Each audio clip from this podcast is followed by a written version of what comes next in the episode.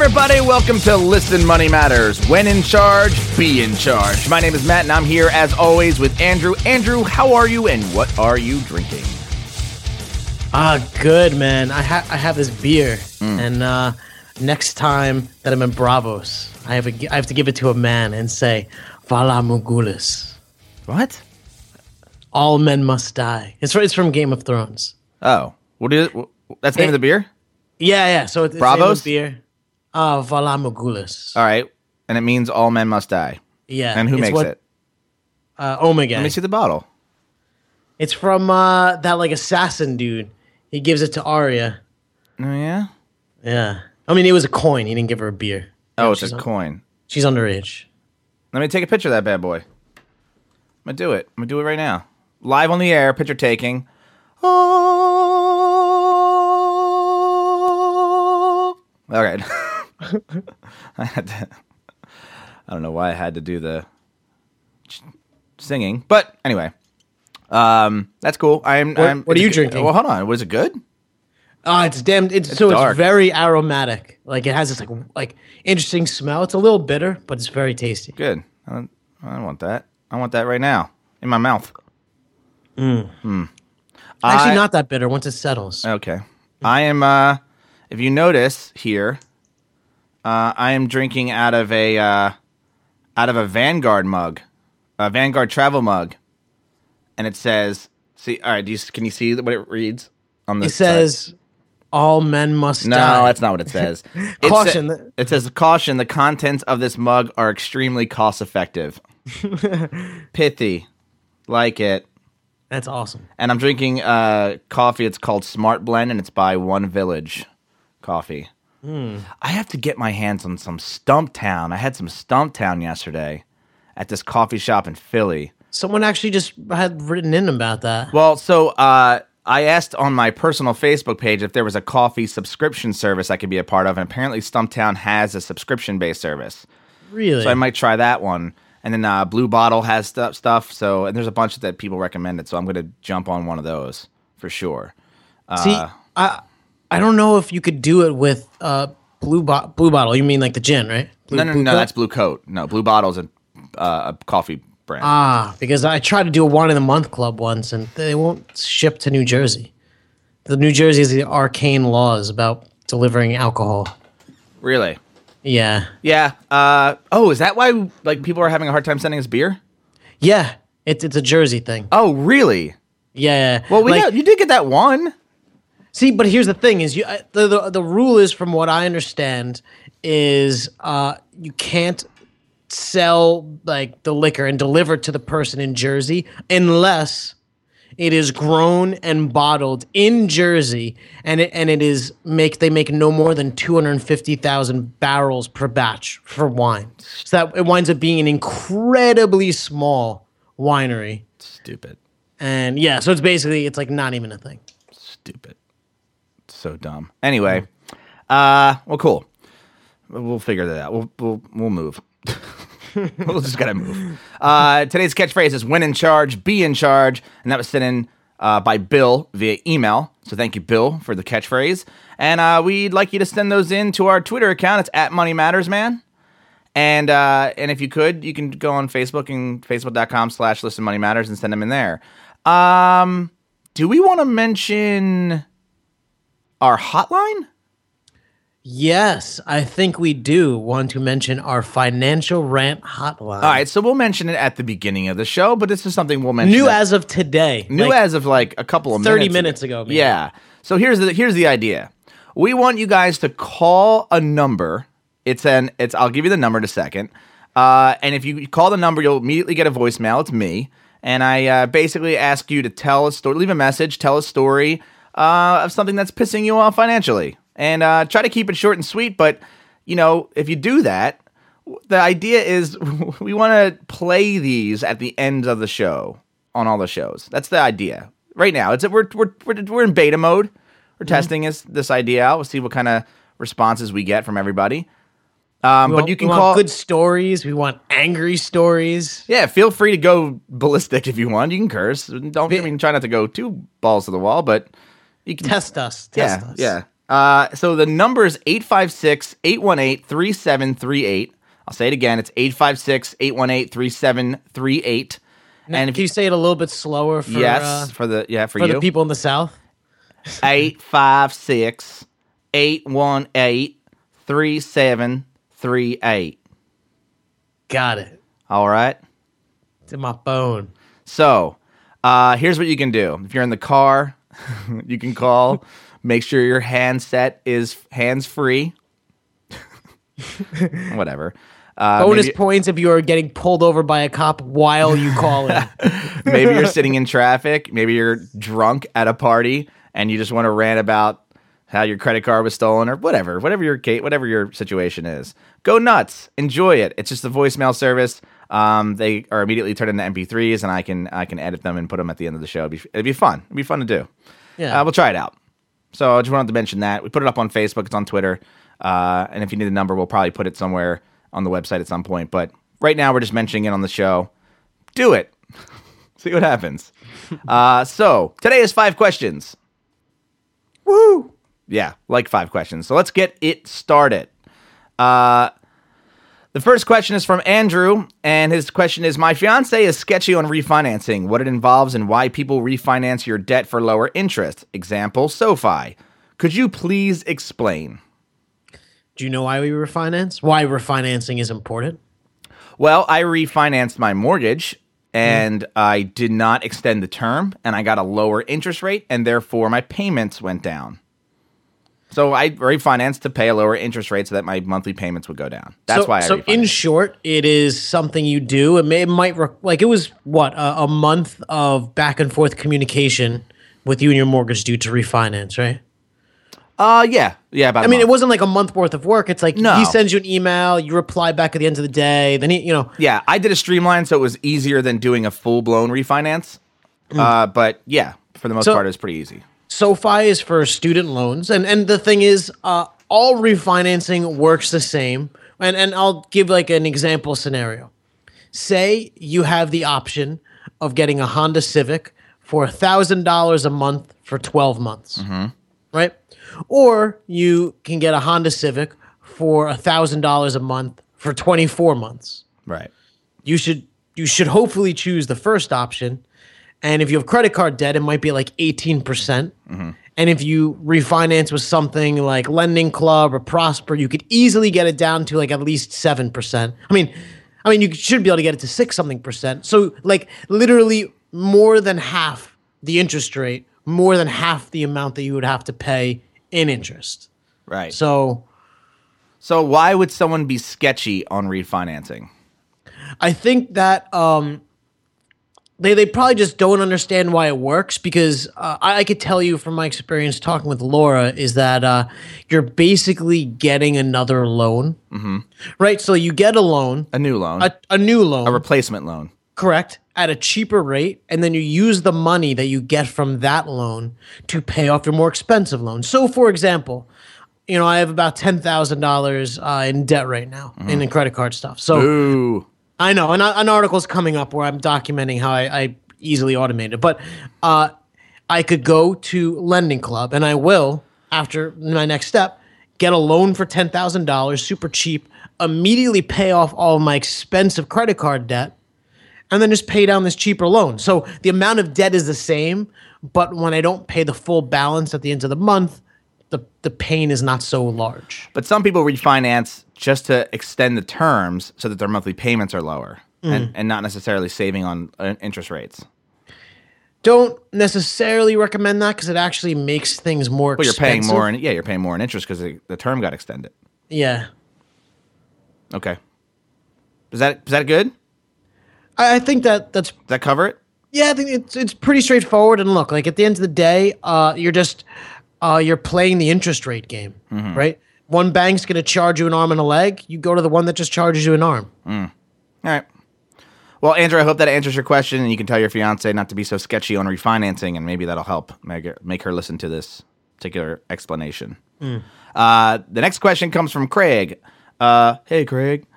It is if I invest in the Target Retirement Fund 2055, which is from Vanguard, right? Mm-hmm. Yep. Okay. I mean, it could be with anyone, but I'm assuming he's saying Vanguard. All right. Yeah, because he does mention Vanguard later. If I invest in the Target Retirement Fund 2055, will I invite penalties if I need to cash out before 2055? Let's say it's not in an IRA, just a normal brokerage account.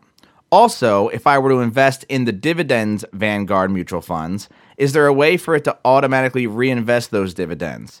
And if so, could I turn that automatic reinvestment off so that I can pocket the dividends at some point in the future? So this is really two questions. And excellent questions. All right, so I especially like the second one. All right, well, let's start with the first one. Mm. Will Craig get penalties for cashing out before 2055? Absolutely not. And the reason it says 2055 is you're supposed to pick – ideally, you would pick the funds of when you think you're going to retire. So, you know, if you think you're going to retire in 2055, you'd pick the 2055 fund, and you're usually in 5-year increments. And what that means is that at 2055, the fund will, quote-unquote, reach its final state, where in the beginning it'll be a lot of stocks and very few bonds, and it'll slowly taper to less stocks and more bonds over time up and until 2055. And the reason you line up with your retirement is as you get older, you want less risk, so less stocks, more fixed income like bonds. And that's a great package to get you there without having to buy and sell all this other stuff. And that would be considered a life cycle fund? Yes. Okay. But no penalties if you withdraw. It's no different than withdrawing from anything else. Any brokerage account. Correct. However, if you had – because he's saying that it's not an IRA, it's a normal brokerage account, so that answers that question. But if it was an IRA, you would have normal penalties when an IRA. If it was an IRA, he could sell his holding in the Vanguard Target Retirement Fund 2055, no problem. The money – that he gets as the proceeds just can't leave his IRA. Got it. So the IRA, you could hold Apple for 5 years and be like, you know, I'm done with Apple. I want to buy Microsoft. Don't ever do that. It's a dumb idea. Mm-hmm. And then, you know, hold Microsoft for, you know, whatever. Okay. The second question. I love Windows 8, said no one ever. Mm-hmm. Windows 9's coming out, isn't it? Can't wait. Yeah. New jokes. If he were to invest the dividends that he gets from Vanguard Mutual Funds, is there a way for him to automatically reinvest those dividends? Absolutely. So okay. I don't know if Vanguard handles it differently, but Fidelity by default has it set to no. So when I get dividends from Apple, if I don't purposefully set it on, like to reinvest, I will get cash in my investment fund. Yeah, that I could either withdraw to my checking account or invest in something else. Mm-hmm. So by default, it's set to no, but you could absolutely set it to yes as well. Okay. And he can turn them off so he can pocket those dividends. Yeah, and you can do it at any point. When on and off every day, whatever. Okay, you know. Cool. I think that questions has been answered. So thank you, Craig. Moving on to Luke's questions, question number 3. Would I benefit from making a quarter of my monthly student loan payment weekly? I know you recommend paying a mortgage every 2 weeks, so you make an extra payment every year. Okay, got it. But would it cut down on interest if I paid it once a week? I have something very interesting on this. Okay, well, tell. I'll answer his question in a second, but we had talked about the mortgage and making the biweekly payments, and I was like, you know what? I'm working on this debt article. I'm in here. I'm doing this stuff. I'm actually going to do it with mine. And I decided I want to do mine weekly because I was like, well, why not? I'm basically going to pay the same amount. But do you get paid weekly? I don't. I get paid biweekly. All right. So that's the only reason I chose biweekly was because people get. Yeah, it's when I get paid. It just made it easy. But here's the thing. Is so I'm logging into Wells Fargo and I'm looking through the stuff and I'm checking and it's really not easy to see how to change my schedule. And they're actually real assholes where if you remove your scheduled payment, you cannot make another scheduled payment that business day. Right. You know, so but like if you created a scheduled payment, you can't delete it that business day. So whatever.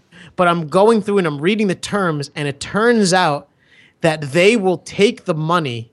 Your biweekly, they will allow you to pay biweekly or more frequently, and they will hold it in an escrow account until it reaches the full balance due for that month, and then they will pay it, which basically means, in simple terms, that it will remove all benefits for you to make the biweekly payment. Yes. But it will provide them with a benefit by giving them your money early. Right. And you getting no benefit from it. Really?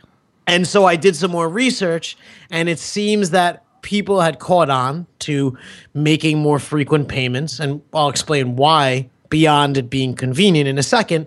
So the banks countered this by being super dicks and removing the benefit. So I don't know how many others, but I know it is also a Bank of America thing. But obviously Bank of America is like the shittiest bank that exists. Mm-hmm. So, well, of course, Skank of America. Yes.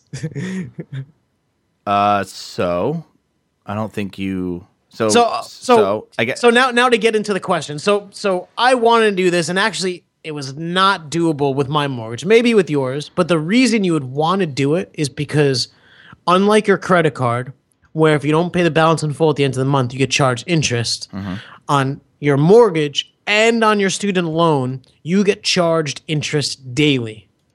So every day that you pay earlier or contribute more, you are saving on interest compounded over, a long length of time. So the benefit of the mortgage payment or even a student loan early payment is if you paid biweekly, you would cut down on like the 2 weeks of interest for the amount that you just paid.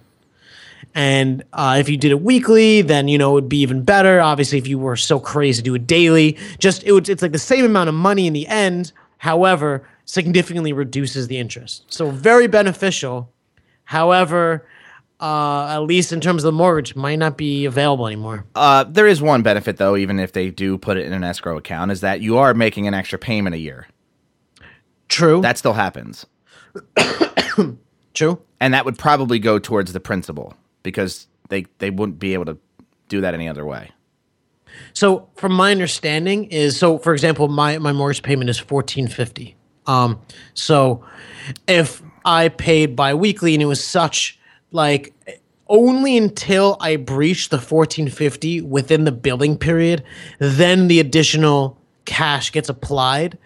You know what I mean? So it's going to be, it's not going to be within that month. It's probably going to be pushed. It'll still be helpful. All right. So in the sense, in Luke's question here, would he benefit from making quarterly payments, or not quarterly payments? Bi-weekly? No, bi-weekly or every week. Weekly. So you would have to check your student loan because they might not have the same terms. But if they do... So if they don't have the same terms, abso-fucking-lutely do it. Like, no doubt. If they do have it such that they'll not apply it, then I would say don't do it. And if you're going to make an extra payment, I would split that extra payment over the course of the 12 months and just pay a little extra when you make your payment. Okay. So same difference, but it'll actually go into effect immediately as opposed to whenever the bank feels like it. All right. Thank you, Luke, for that question. We're moving on to question number 4 from Andy. You have spoken about saving receipts for HSA-worthy withdrawals and paying out of pocket for healthcare-related expenses, then using the receipts at a later date to cash, but your HSA for non-healthcare-related expenses. Cash out. To cash out. Did I not say the word out? Oh, my mouse was over the word out. Weird. So then using the receipts at a later date to cash out your HSA for non-related healthcare expenses, such as a TV, etc. What is the advantage of doing this? Why wouldn't I just use my HSA to pay for healthcare-related expenses? It's a good question. Yeah, it is a good question. And I think it's used as an example of like the flexibility of the HSA because...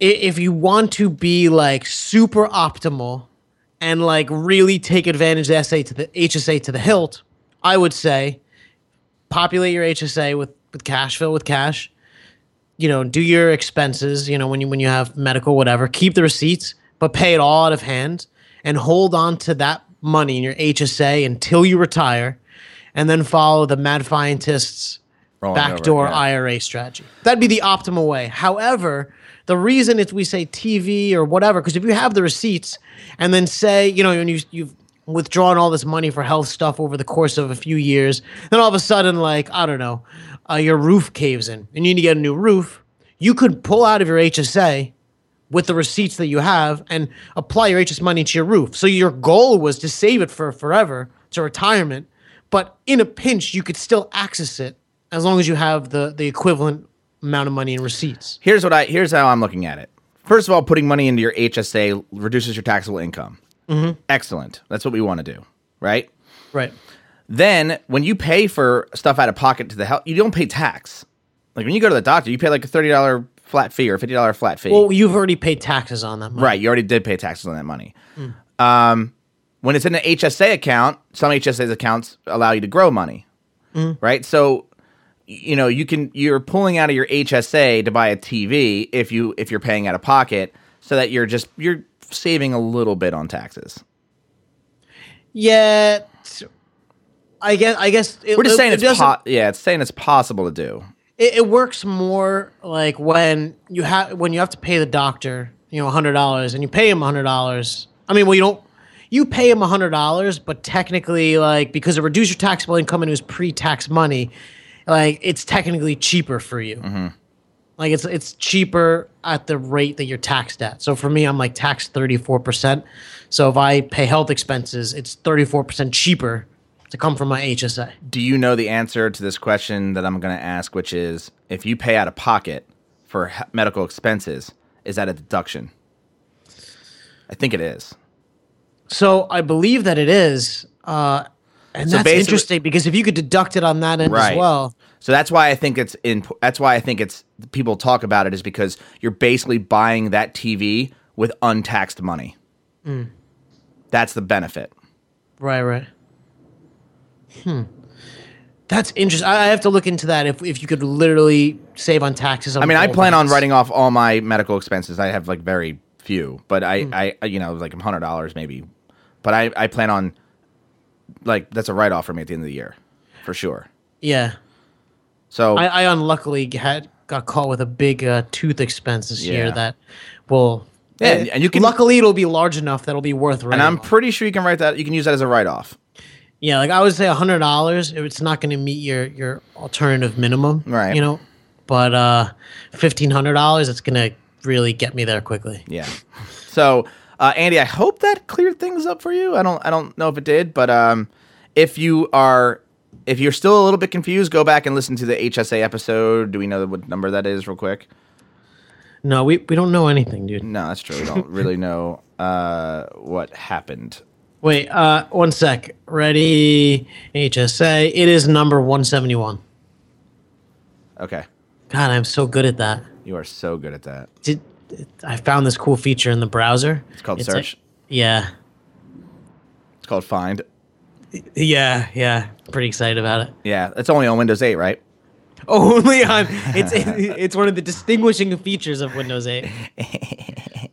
Oh, Microsoft. All right, thanks, Andy, for your question. Moving on to Danny's question, number 5, last question. Hi, dudes, another 5-question submission on behalf of my boss.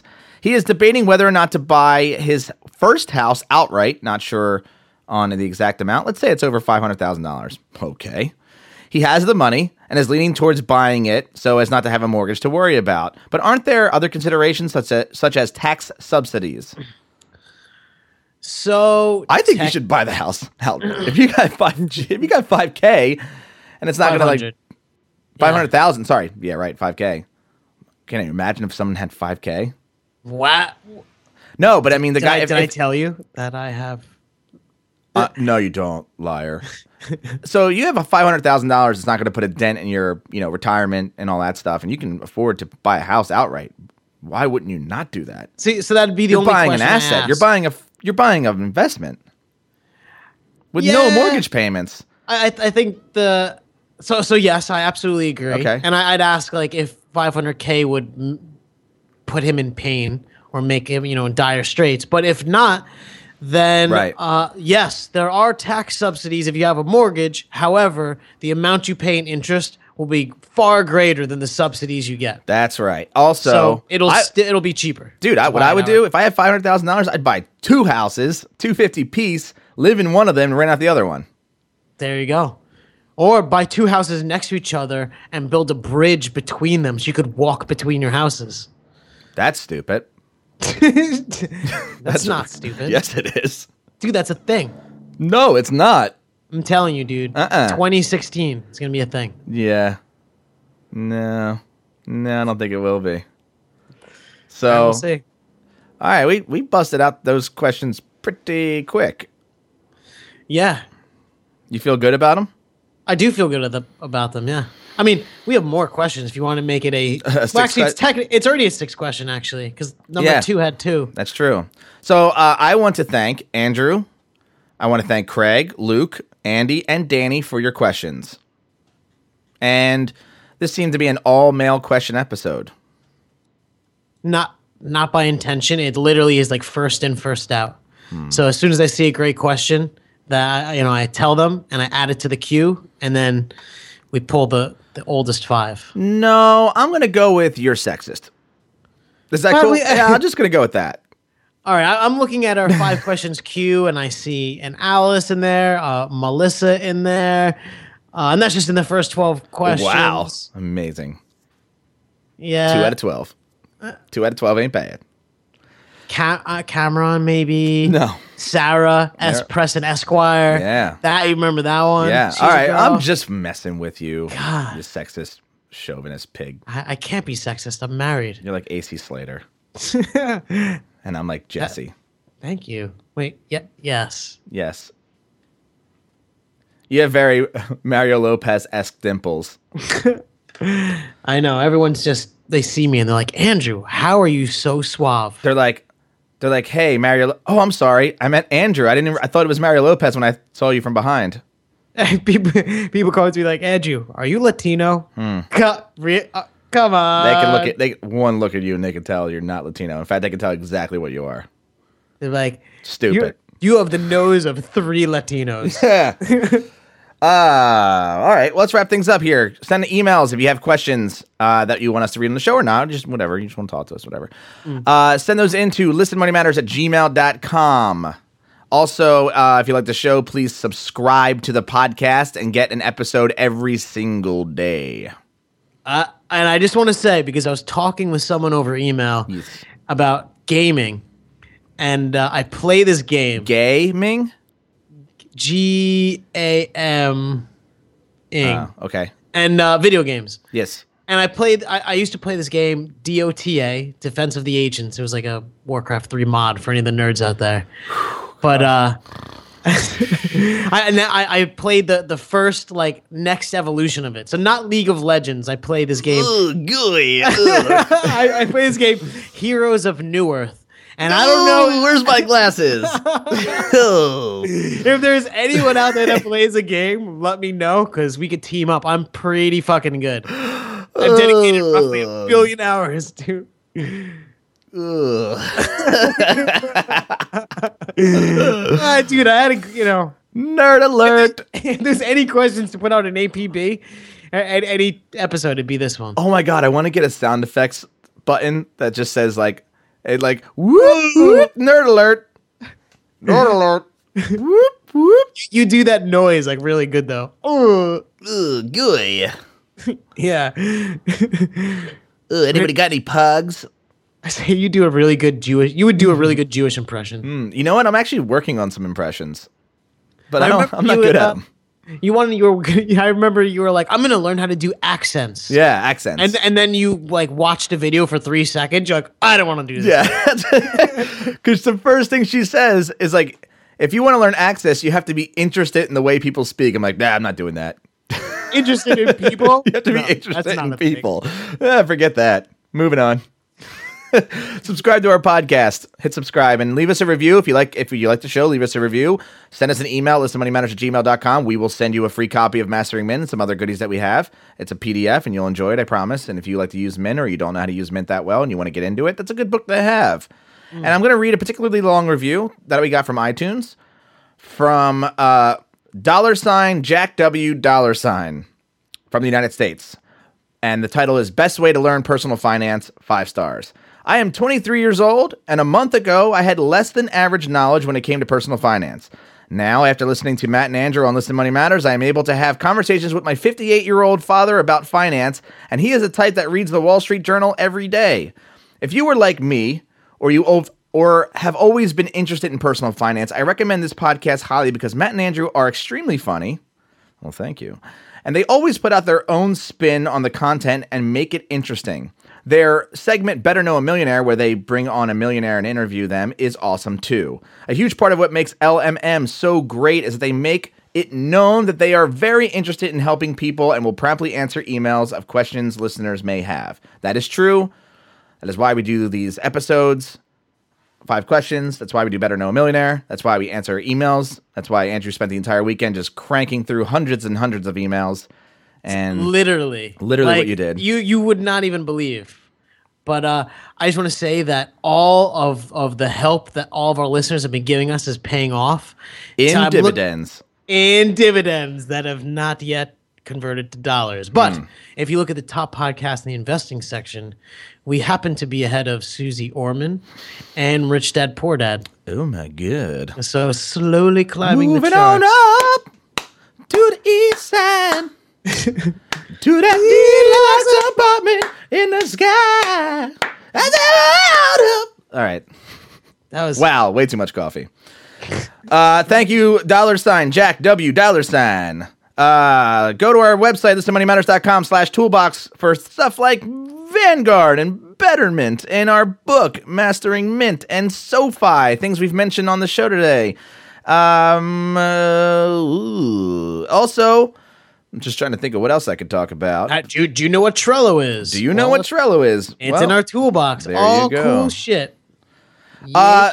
In the beginning of the episode, we mentioned a financial rant hotline that is in beta right now. We want you to call. We want you to rant. We want you to yell and scream and be angry about finance and maybe tell us some good stories. Like, hey, because I listened to your podcast, I got a $1,000 check in the mail every single day for the rest of my life. I'd be like, great, bud. Dude, which scratch off? Yep. Which scratch off won you that? No. Financial rant can be a rant on a positive thing. It can be a rant on a negative thing. And we're going to attempt to clean them up and play them at the end of the show or at some point, maybe anywhere. We'll just, who knows? We're trying it out. Send in your stuff. We're going to mess around with it and see what happens. And again, this is a beta thing. We'll go from there. The number is 856-818-3738. Again, that's 856-818-3738. And I said that's slow for you, Andrew. Thank you. You know what we're going to have to do? We're going to have to look at that number and figure out every combination of what it may possibly spell. Good idea. So it'd be like, just dial 856 fuck. Like, yeah, dial 8 duck peni or 856 duck dick. That's too many letters. It's got to be 7. We'll figure it out. That's good. 856 duck mugroin. That's way too much. All right, so now that's your job. All right, fine. I'll figure that out. Guys, thanks again for hanging out with us, and of course, we look forward to the next episode. Later, Andrew. Later, Matt.